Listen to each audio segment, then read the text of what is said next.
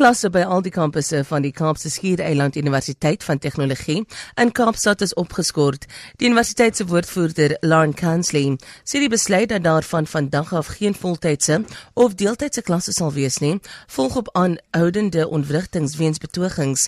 Sy sê hulle evalueer die veiligheidssituasie op die kampus voortdurend en die besluit is in die belang van al die studente en die personeel geneem.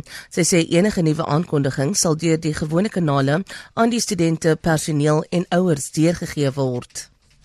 Die besturende direkteur van die Afrika Sentrum vir die konstruktiewe oplossing van konflik, Accord Vasu Gouden, sê die politieke moorde wat Suid-Afrika tans ervaar, het dieselfde kenmerke as die land se sogenaamde lae-intensiteit burgeroorlog van die 1980s en vroeë 1990s in veral KwaZulu-Natal.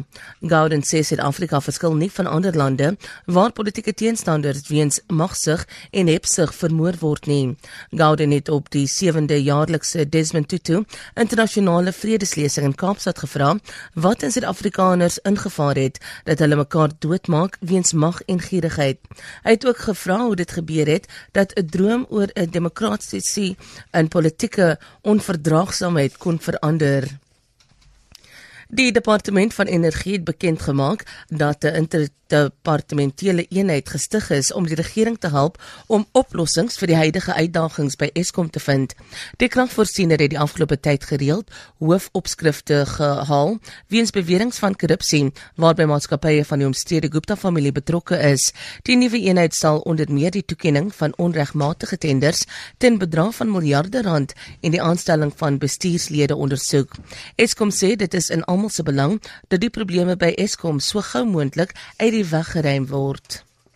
Die Life Esidimeni arbitrasieproses sal vandag voortgesit word met die gesondheidsombudsman Malegepuru Magoba wat onder kruisverhoor geneem sal word. Gister het Magoba getuig dat die amptelike syfer van psigiatriese pasiënte wat gesterf het van 94 tot 118 gestyg het.